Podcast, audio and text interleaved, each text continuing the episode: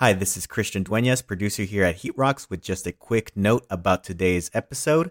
Morgan's audio got corrupted in the export, so I stitched together the backup and her normal recording.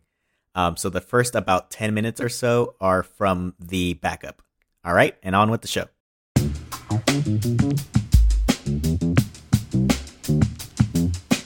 Hello, I'm Morgan Rhodes. Oliver Wang is out this week, and you're listening to Heat Rocks. Every episode, we invite a guest to discuss an album that's fire, flammables, an album that bumps eternally. Today, we are back with another Take Two segment where we do our deep dive on two iconic albums from an iconic artist.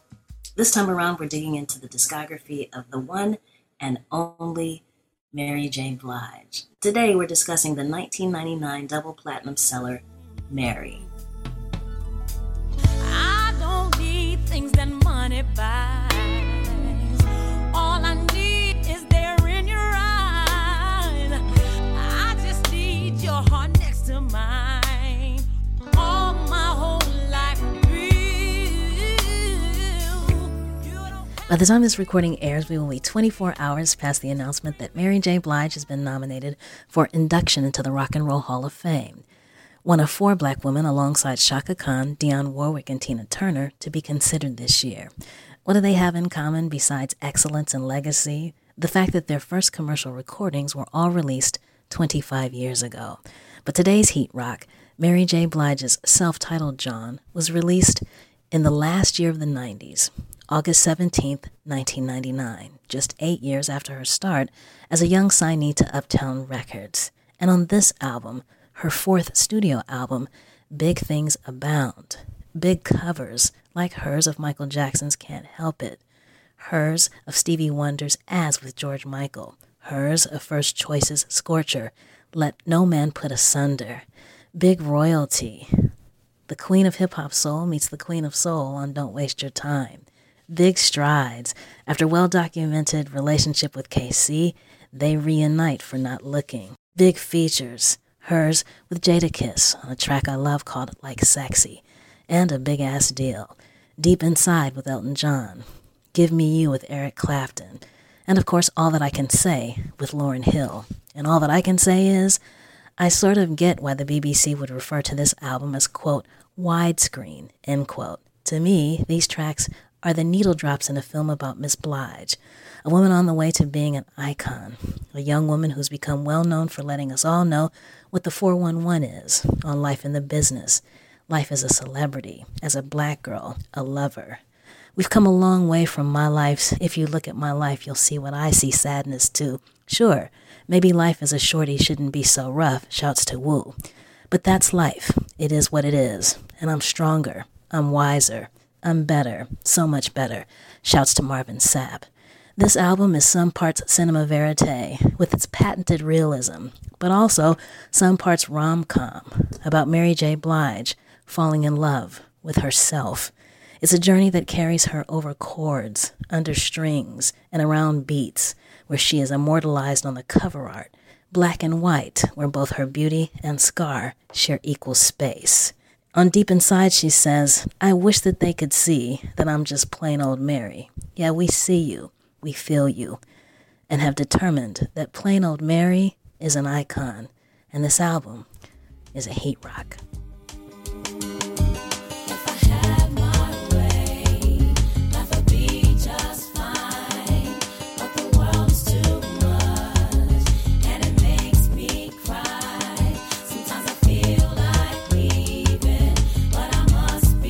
With me to discuss both of these Mary albums is Naima Cochrane. I came to know Naima Cochrane through social media and the threads of her online scholarship, a weekly gathering of minds and edges called Music Sermon. Clearly concerned about the legacy of black music and what we know about it, Naima represented for R&B ingenues and trailblazers, celebrated duets and bands, songwriting and production duos, beefs and R&B voices, and mixtapes, and sacred albums. This former music executive and manager had us in mind, especially the youths, reminding us that the kids should be all right where Sonics are concerned. Naima Cochrane, welcome to Heat Rocks. Morgan, thank you so much for having me. And thank you for that introduction. That was lovely. I'm going to borrow some of that. indeed and indeed. so we always ask at the beginning, and we'll, I'll ask you twice since we're covering two albums. Mm-hmm. Sure. What was your introduction to Mary J. Blige? I mean, my introduction to Mary was Mary's introduction to music. Period. Um, she's she's my era. I, I was in high school when "What's the 411" dropped, and um, I had first heard her, as I think the world did, on um, uh, Father MC's "If You Do for mm-hmm. Me," uh, and doing background vocals. I didn't know that was her at the time. I didn't. I, we didn't pay as much attention back then to who was a featured artist background vocal, etc. Um, I didn't even notice her in the video until a couple years ago, really.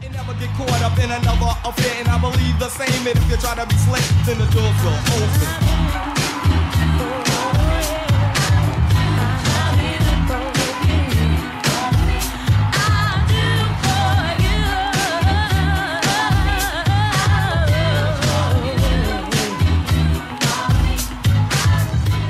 I will say that now I don't keep up with Mary's music to the same extent as I did then. But for that first multi album stretch, like that first decade, I, w- I was in with her lockstep as I think anybody in my peer group was at that time. Agreed. I, I, I had similar experiences. I came to know her also in 1990, mm-hmm. also with Father MC, mm-hmm. I'll Do For You. Uh, mm-hmm. I remember that song because my homegirl just got him like a real fresh black Nissan Sentra. And y'all was bumping b- it. Bumping. Strong. so strong. Shout out to the Nissan Sentras. I had a little burgundy oh, one. They were that was the young ride. That was the young the ride. Sounds were, the sounds were good in there. She had the humps in there. They were good. And uh, it was a gem and she played it so strong. You know, I was watching the video uh, in prep for the chat and like you, Naima, I didn't notice Mary at first either. And then Mary came mm-hmm. through with a little two step. I was like, there's our girl. Mary's in the building. So, so little baby Mary, like a little baby Mary, young, youthful Mary, like such a baby Mary, yeah. a little mushroom. You know what I mean? Yeah. Uh, so so yeah, that was my introduction. I want to revisit 1999 because we're talking about mm-hmm. the album Mary. Of course, that's when that's when that came out. Let's talk a bit about what else is happening in music that year. So let me just name check a few of the albums that were big in R&B that year. So that mm-hmm. we've got Destiny's Child, Writings on the Wall. The club is full of ballers and they pockets full gone. And all you fellas leave your girl with her friends. Cause it's 11.30 in the club. Uh, Mariah Carey's got Heartbreaker that year.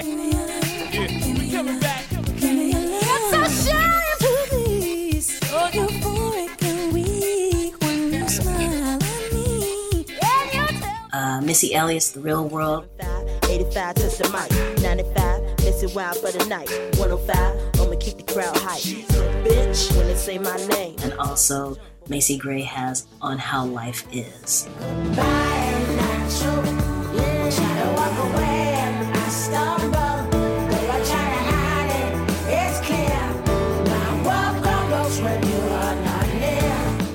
I know you're a veteran music executive, spent a long time in the business. Mm-hmm. Take us back to 1999. What's going on with you that year? What are you marketing, promoting, sure. and also what are you listening to in 1999? So in 1999, I was an intern at Bad Boy, um, my second year, which is actually like a, a good little pairing for the Mary discussion in a way. Um, but on the and and I was actually just about to leave Bad Boy um, to go back to school. I still had a year left in school. Um, because I was still determined that I was going to go into entertainment law. But from the landscape pers- perspective, sitting on that side, we were still in a stage of Black music where, you know, our, the commercialization of Black music was growing, the mainstream rise of Black music was still growing. Um, we were going into the pop and B portion of R&B, which is what you saw with Destiny's Child, and before that with um, TLC's Fan Mail um, at the same time, neo soul was also about to come into its mainstream moment. You know, Voodoo debuted the top of 2000.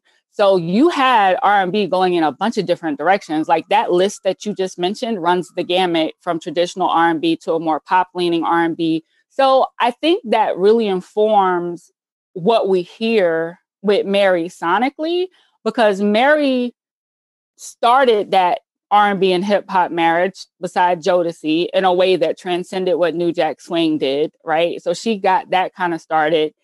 And we weren't even see, and she was more of a traditional R&B songstress, but this was a rawer, less formulaic Mary on this album, and I think it's because of the fact that there was such a wide breadth of sonic experimentation happening in R&B at the time.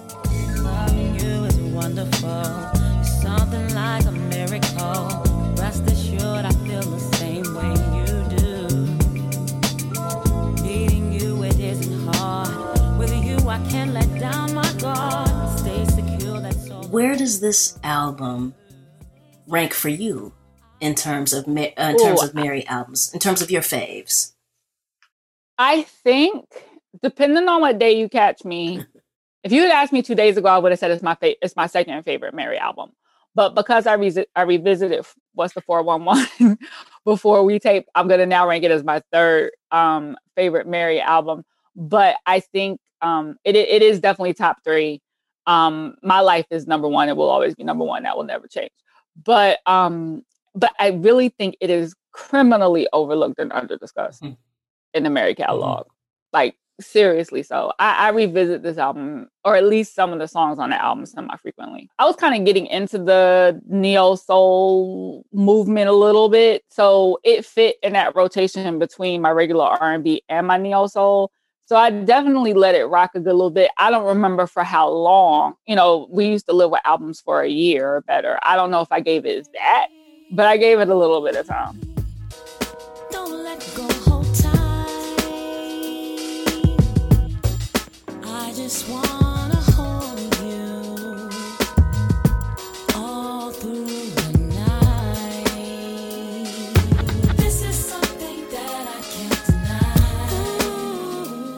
One of the points that I was trying to communicate uh, during the PopCon panel is how much Mary J. Blige means to Black women and the reasons why.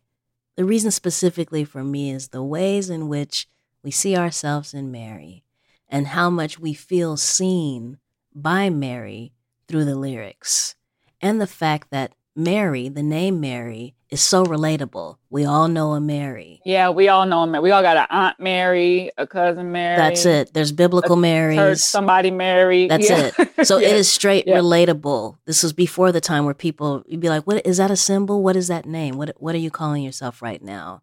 Um, a lot of this album is so honest and transparent. Not not that she hasn't been that way before, and we'll discuss that later. Right. But this is a different level of of honesty and transparency. This is a different level of maturity.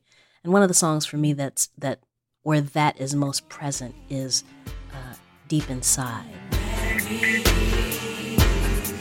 I don't have a lot of friends, and sometimes I have to wonder is it cash they see when they look at me? Cause they're looking for a ride that's free.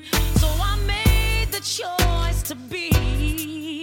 Good to those who are good to me. Ooh wee. I mean, that just gives me chills listening to it now. First of all, Benny and the Jets, Elton John. That's a whole other discussion point. Uh, Shout out to them for clearing that sample. That was an investment. Yeah. Amen. for sure. That's you know your label believes in you. right, right, right, And you know you're yeah. big because Elton John, I was looking at the EPK and we'll discuss this a little bit later too, but Elton John's mm-hmm. in the studio and he is juking. Like he loves, oh. I mean, oh. he's going in, they're sitting everybody's head bumping. You know, it's your typical, as you well know, being in the business as long as your typical studio environment. And yeah. then there's and then there's Elton John who Which is, is amazing. who like, is first of all the fact it. that your wits are Elton John. Yeah, that's just amazing. Yeah. How about yeah. that? He's like, I'm gonna bless the sample. I'm also gonna play pianos on this to give it that extra. Right. Um, but a lot of the way uh, we revere M- Mary has to do with this level of honesty that's always been present. Mm-hmm. But on this album, there are things that she says about herself that are not cryptic. Um, this is almost like I have already processed these emotions, and I'm just going to impart this wisdom on you. Take, take, do with it what you will but these yeah. have been, these have been processed. Um, anything that stands out to you about, or anything that you want to add about how we see Mary and our relationship with with with Mary's revelations, if I could. yeah. Um. One thing that was really stark to me about this album is that the stories that she was telling, like you said, she's always told relatable stories, but it's almost like she fleshed them out a little bit more on the story. So even starting from I'm in love, um, I think that I think that's the title. I mean, you know, black people making up titles. Um, but uh, which was a which was a single, but I can't remember what order it came in. But I even remember the video. The video was like half illustrated, yeah. half regular, and she's like walking on, you know, she's like in the air and doing all this other stuff. But it was just such a. I still love listening to that because you have like live horns and you have strings, and it's just so. um It almost feels like spring. Yeah. You know, like a like a spring expression of like that really just like genuine love, like not a not a toxic love, not a anything, but like this is what you know real love feels like.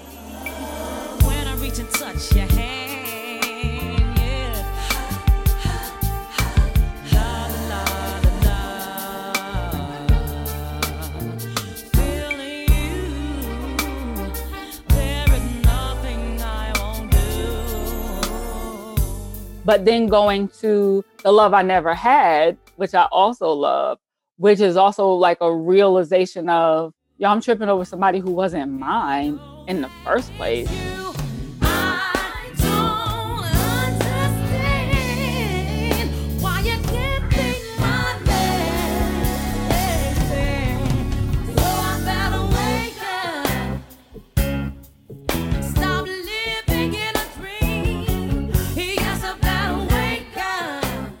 And, and they're just like kind of grown, real grown ass takes on, you know, love and heartbreak. And I and I think that stood out to me is that it, it was just like some more in-depth storytelling to me.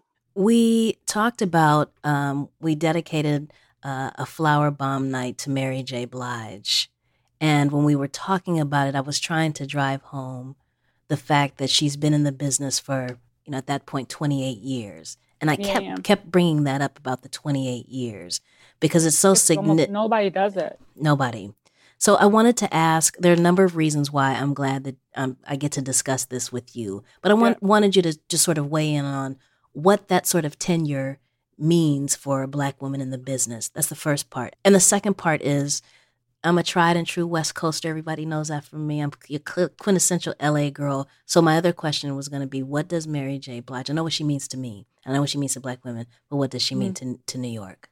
Okay, well, to answer your first question, um, Black women having a sustainable career in music is challenging. Period. I think I think we all know that um, because there are your there are artists that you know that you love, and they may still be visible, and they may still tour and they may even still record. But take a look at how long it's been since they were on a major. Take take a you know think about how long it's been since you heard them get radio play.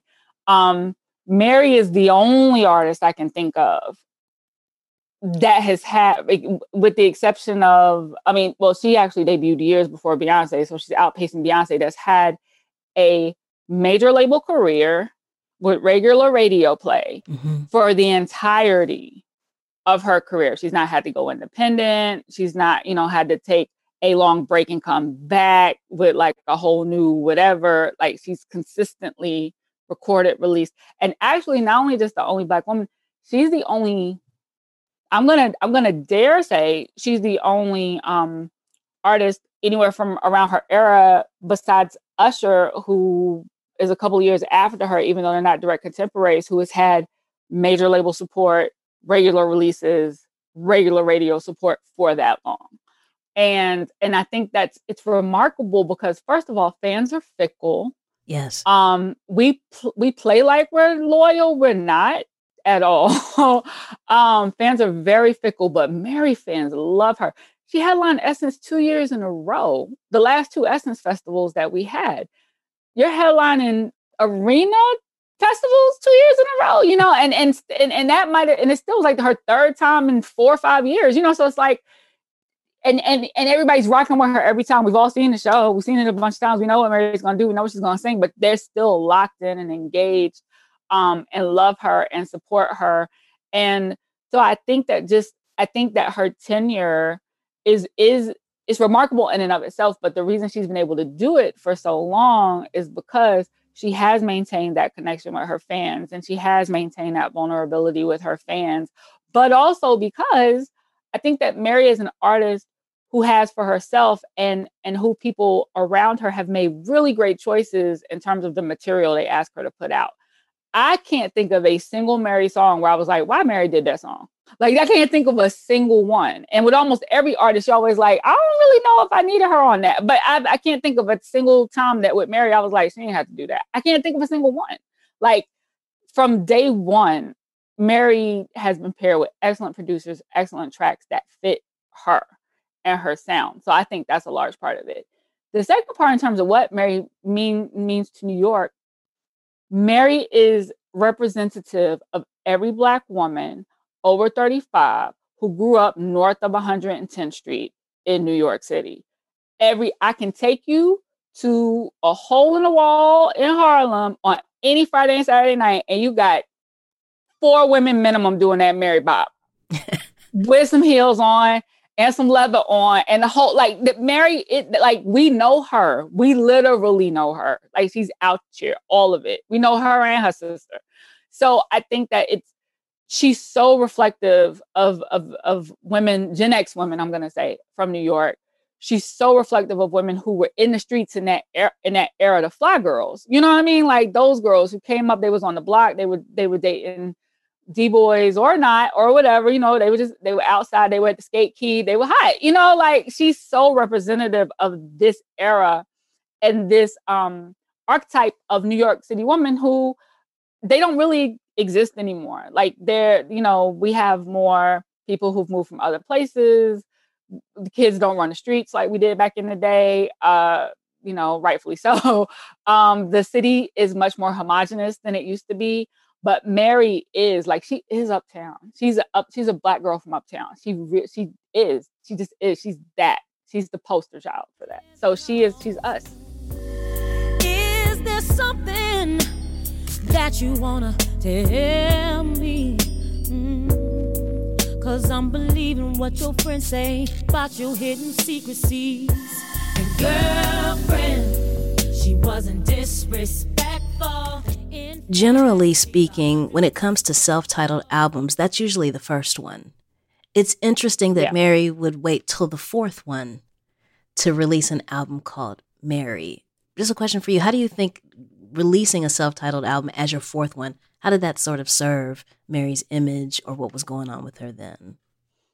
I think it is a, a very powerful thing to do. I'm always interested in when in their careers artists choose to do self-titled, right? And whether after listening to it, I think it was because they just couldn't think of anything to call it, or whether or whether it was representative. And I think for this one, like you played deep inside, I think it really was about this is who I am, this is me, um, and and and and feeling like more than any other title, this was going to be the best representation of what this album was. Whereas I think other her other albums were more of were more thematic. This isn't thematic. This is about Mary. Well, we will be back with more of our conversation with Naima Cochrane on Mary J. Blige's album Mary after a brief word from our sibling Max Fun podcasts. Don't go anywhere. Welcome. Thank you. No problem. These are real podcast listeners, not actors. What do you look for in a podcast? Reliability is big for me. Power. I'd say comfort. What do you think of this? Oh. That's Jordan Jesse Go. Jordan Jesse Go? They came out of the floor? And down from the ceiling? That can't be safe. I'm upset. Can we go now? Soon. Jordan Jesse Go, a real podcast.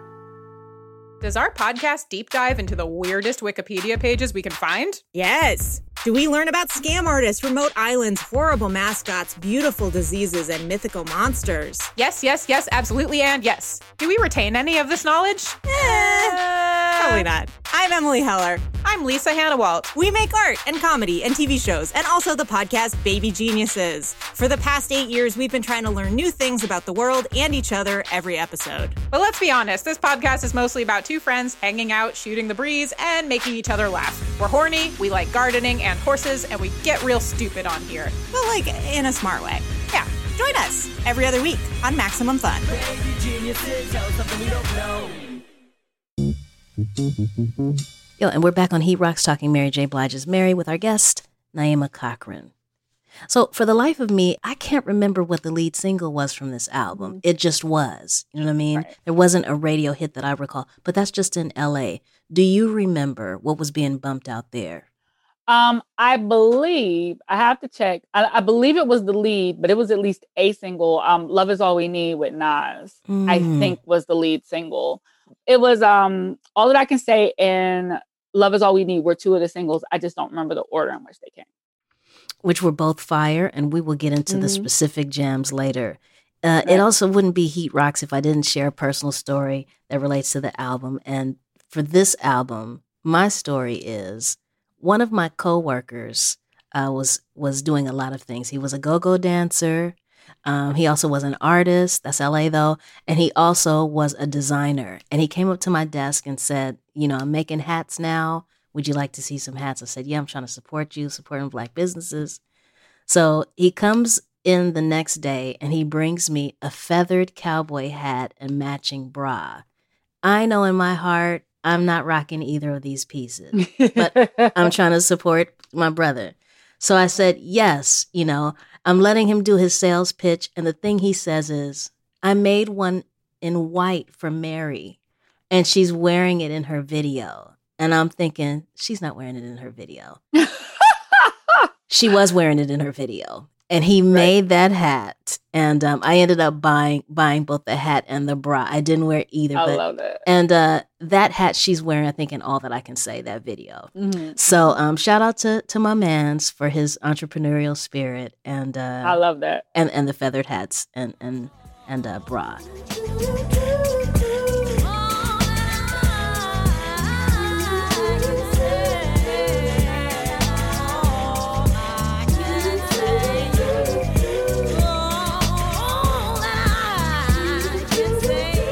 Um, I found the EPK uh, for this album online, and there's a beautiful piece in there of Mary talking about her working with Lauryn Hill and what that was like with the experience of the first time she heard the song. Lauryn sitting next to her in the studio, um, and so if we could hear a piece of that. Lauryn Hill, working with Lauryn is like, it was like the most pleasant experience, period. Out of everything, because she was the first woman that I ever worked with producing wise. She was very, very nice to me. She showed me what a lot of producers should be and what they should do. She was real fair with me and she allowed me to be myself. All I can say is when I first heard this song, I felt like I was in like I was on a magic carpet ride. I was I was in Stevie Wonderland for I just was everywhere that I was when I was little. And I said, In prep for the chat, and I know you listened to both albums, what were the nuances that stood out to you this time? Did you hear anything differently that you thought, man, I'm, I missed that first time around, or, or, anything that you went back to that you might have missed the first time around? You know, I um in my earlier listens to the album, Your Child was kind of a background song for me. I never really locked into it. And maybe it's not that I've had that personal experience, but maybe it's something about passage of time and getting older and understanding the weight of that from a different from a different area of experience.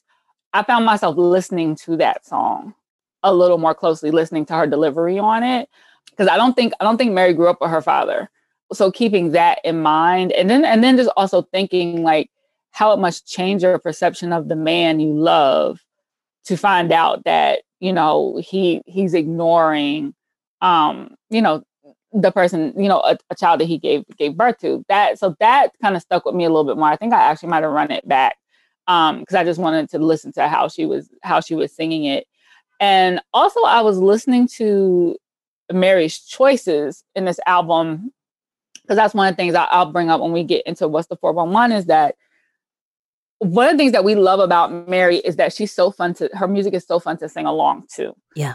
And the reason she's so great to sing along to is because Mary has an outstanding ad lib game, um, an outstanding riff and ad lib game. And I was listening to the difference in where she chose to go by the time she got to Mary versus when she started out with What's the 411. And there's a lot more, she's just way more open, I feel like, with how her voice sounds, with rawness in it, with struggle in it, or with fun in it. Like I just I feel like her range of emotion grew by the time we got to the Mary album. Hundred percent. And there's a lot of low register here. And what I've always Mhm. liked about um about Mary's voice is and singing along with Mary is it's possible. It's attainable. There's always a point where you might like a song by Faith Evans, but unless you really have runs like that, You, You can't got- always sing it. you're not gonna go there. You're not gonna be able to get there. You're not Right. gonna get there. But with this, there's a reason why when you see the footage of Mary's concerts and the footage of her appearance, especially the of essence that everybody's singing, is because everybody can. Is because we Right. all can reach um, those places even on this album. So I'm gonna ask you a tough question, but I gotta ask you because we ask all of our guests this, Okay. and that's what's the fire track or what's your fire track off the album doesn't have to be the best in your opinion but what's what's what's the one for you what's that oh, one my song off that album is "The Love I Never Had" all day, every day. I don't even Yeah? have to think about that. Oh, it's oh, I go to church on that song because for a couple different reasons. The first thing is because it feels like it was a live recording, um, and I just think uh, again, shout out to Jimmy and Terry.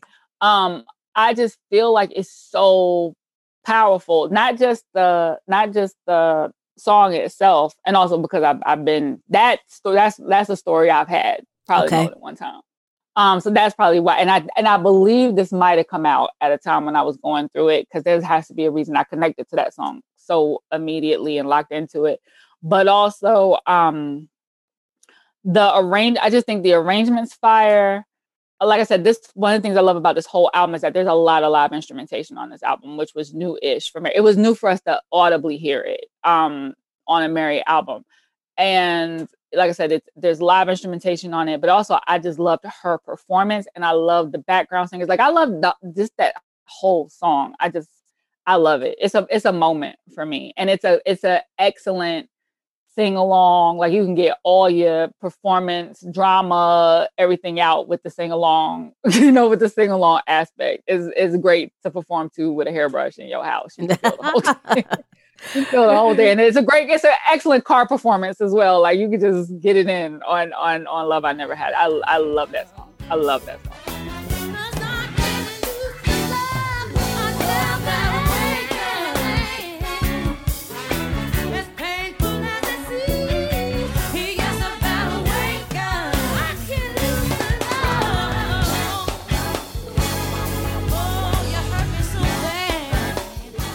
This this was a hard album for me to choose a favorite right because there's so many places that i could go that i could say but i had to you know go with what's the song that i would listen to first right if i couldn't listen in in order and for me that's beautiful ones Oh yes, it's Beautiful. so delicate and soft, and like it. She leaves so much space in the song. Oh, I love that song. Like I said, this. Oh my god, this album. The love songs on this album are just amazing. key. And from the opening crackle of that vinyl sound to the texture to the the, the real longing in her voice, um, to to the lyrics, I'm just done.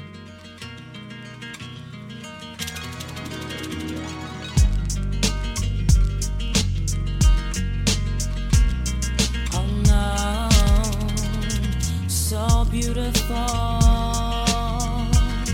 so beautiful. Ooh.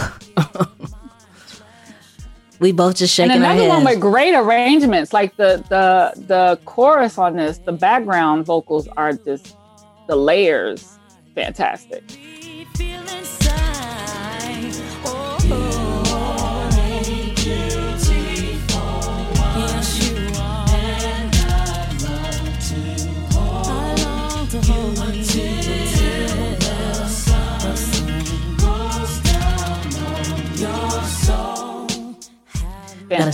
Shout out Rich Harrison, um, Hal Yeah. David, uh, Chucky Thompson, Cecil Ward, and also credited on here is Burt Bacharach. So I know this was expensive. Oh, yeah.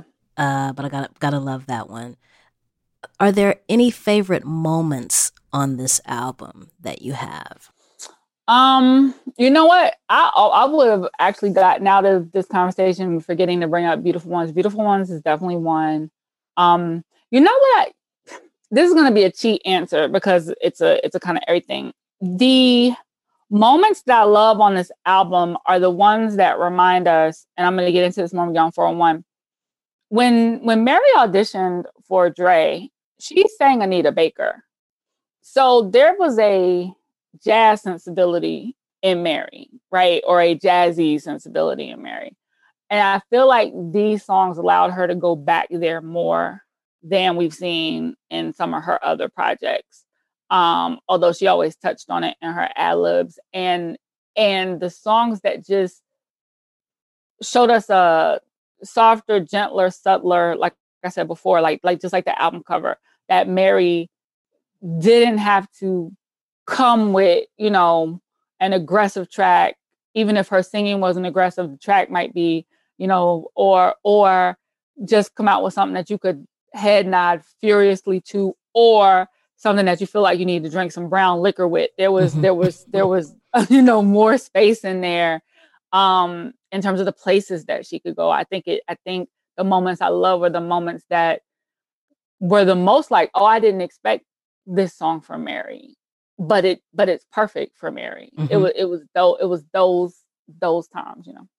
I've long been a fan of skits and interludes. Christian can attest to that. Voicemail messages, um, and I, and if there was an album, if I could make an album about my life, it would have to include some sort of skits and interludes because I just ride for that. This is how you know I'm Gen X too, because they don't do that. yeah, we love an interlude. we we give us an interlude and he talk about anything. Yeah. Uh, but I'm also a champion of artists talking on records. I want to hear besides Mm. you singing what you have to say. So for me, it's the beginning of the love I never had, where Mm. Mary is just in a quick moment, letting us in a little wisdom, a little game, and then this heavy instrumentation that reminds you of something that would be on my life, right? Because it's so Mhm. sweeping and and cinematic and dramatic. And so Yeah. that's my favorite moment when Mary's like, "Listen," and as soon as she starts talking, I'm like, "That's me, hundred percent all day." You know, sometimes there come a time in your life when love something, you have to let it go. And even though you might feel there's still something there, you have to wake up. You have to wake up. Stop living in a dream because it's over now. You gotta think about you. You gotta think about you. Is there a song for you from this album that you think is a slow burn or something that people are sleeping on or something that you didn't spend uh, as much time with but actually is fire? I think that I think beautiful beautiful ones is actually a really great one that didn't get enough attention. It's a it's a I think if another artist had put it out because I think this is the closest thing Mary was going to give us to any kind of neo soul. I think had another artist put this out, had a neo soul artist put this out, beautiful ones would have been you know discussed, played, you know whatever have you. Um, I, I think that song and all that I can say, and I'm in love with you, or I'm in love. I think Mhm. all of those, that trio of of like love declarative um songs, people I never hear people talk about those songs from Mary.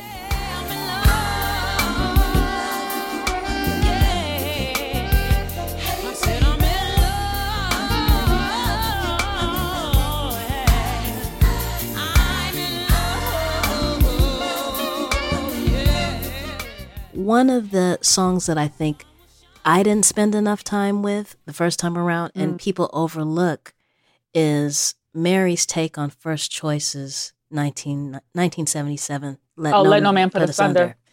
Yeah. And um, I'm a house head, grew up in the house clubs and loved disco. And if any DJ puts that on, it, you, it, there's just a storm of aunties and others and uncles running to the dance floor. And um, and and house fans can be um, a, a little precious about things that get remade. This was perfect. because it added Mary's soulfulness into not to say the first choice. I mean, you got a trio of black women. It's 1977, Right. but there's something that Mary gave to this song that I thought, man, in prep for the chat, like I really didn't spend enough time with this, but in listening to it again, I was like, this is fire.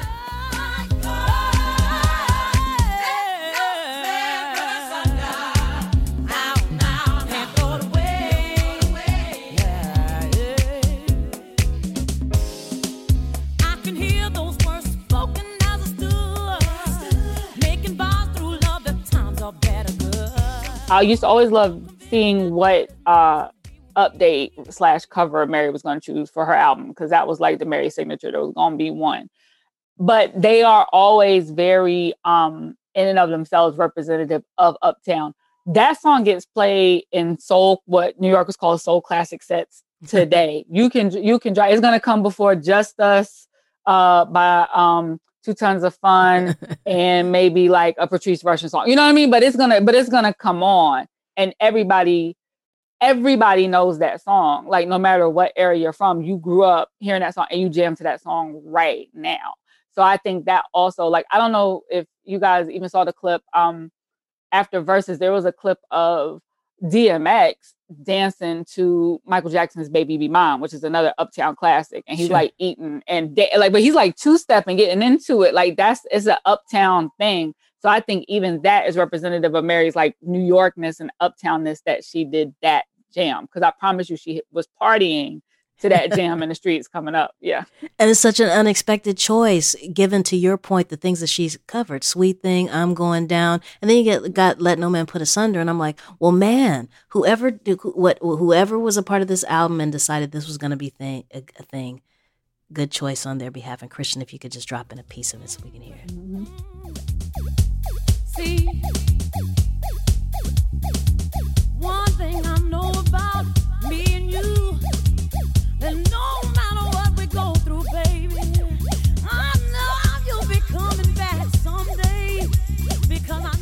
Um, Naima, you mentioned covers, and uh, I sat down a couple Mhm. years ago with Gretchen Parlato um, to interview her about an album that she was promoting then. But one of the things we talked about was her cover of "All That I Can Say," which is which was so surprising for Mm. those familiar with Gretchen Parlato. She also covered um, SWV's "Weak," and I think yeah, she she covered SWV's "Weak," and uh, I'll play a little bit of that for you. But first, I want to play this. I think this was arranged by Robert Glasper, but it's her cover of "All That I Can Say." Always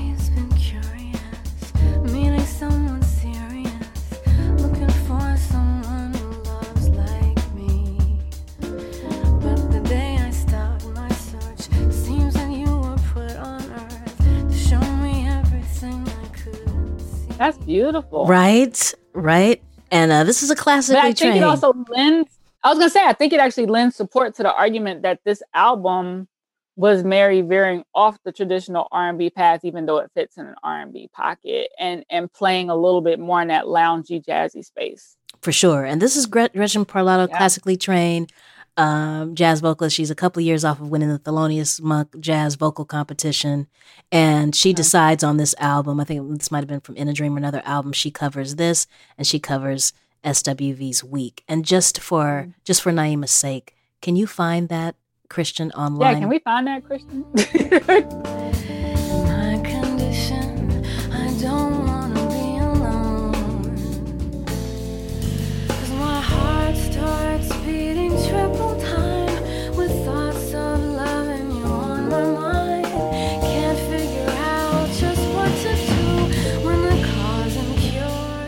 I was gonna say, Morgan, before we get out of the album, the one the one criticism I have of the Mary album, and the one thing I felt like maybe was a little off note, but it could I could also just it could also just be my bias was that um she and K-Ci do a duet um again. Not looking. You know, yeah. yeah, not looking. And I don't know that we needed that. You know what I mean? Like I don't I, I don't know that we needed them back together to do any, to do anything for any reason. That was the one thing that to me I was like, was this like formulaic? Who was sitting around and was like, you know what we should do? We should do a K-Ci and Mary duet. Um and I mean the song itself was fine. I just don't know that we needed K-Ci and Mary rejoin. Frank. Yeah.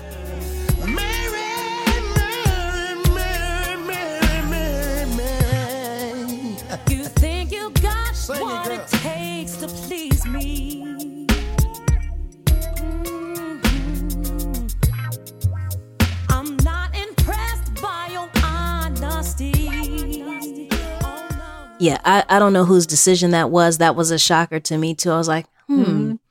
I was like, why? And- right. Unless this was an olive branch of reconciliation to say, listen, despite what you may have heard or despite the history, we've we you know, we're all good.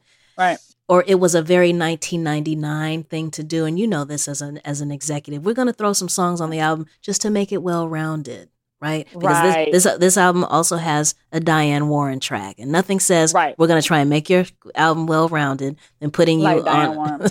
Diane Warren Yeah. and and Eric Clapton on "Give Me You." But yeah, that was a Right. surprising that, that that was a surprising choice, hundred percent. If you had to describe this album in three words, what would they be?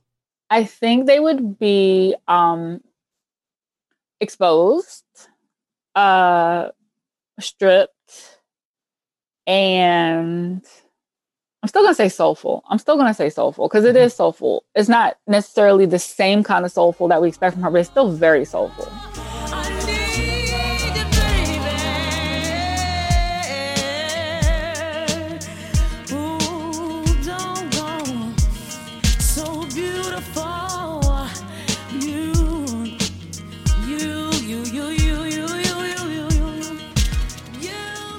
Normally at this time, we uh, make recommendations to our guests. Um, if they like this album, what what should they listen to next? And I'll start before I ask you.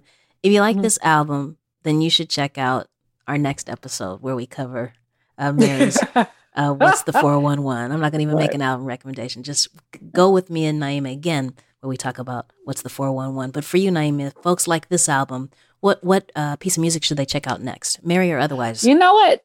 I'm gonna say if folks like this album, because we had this moment um when we were doing PopCon, go listen to Mary's live album, which I realized I had not spent enough time with. Um after we did after we did our PopCon discussion, um, to hear more of I think a a, a more a, a raw or less pro- I don't want to say less produced, but you know what I mean, kind of like a more in real time, in real way Mary. I would say I would say go to the go to the tour album.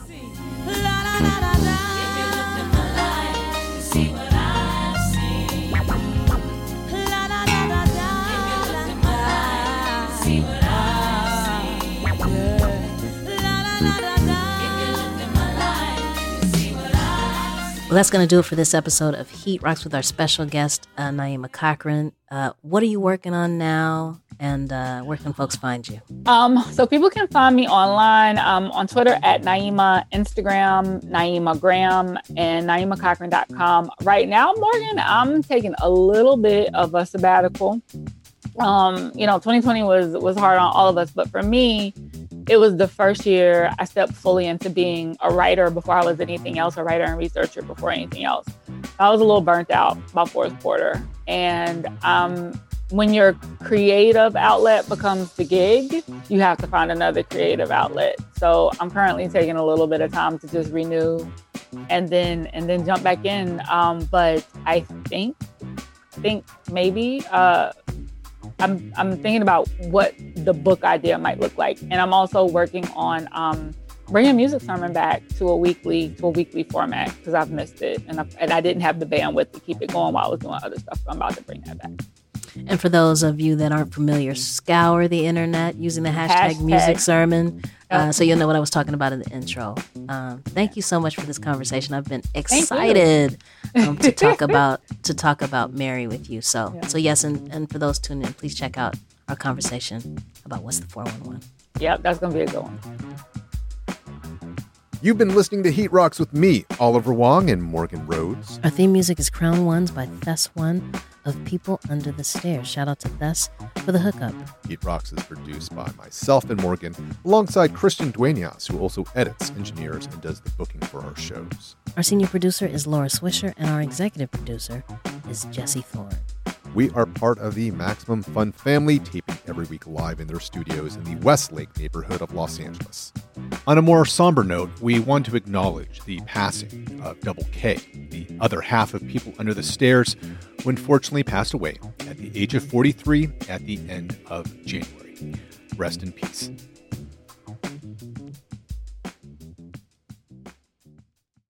MaximumFun.org. Comedy and culture. Artist owned. Audience supported.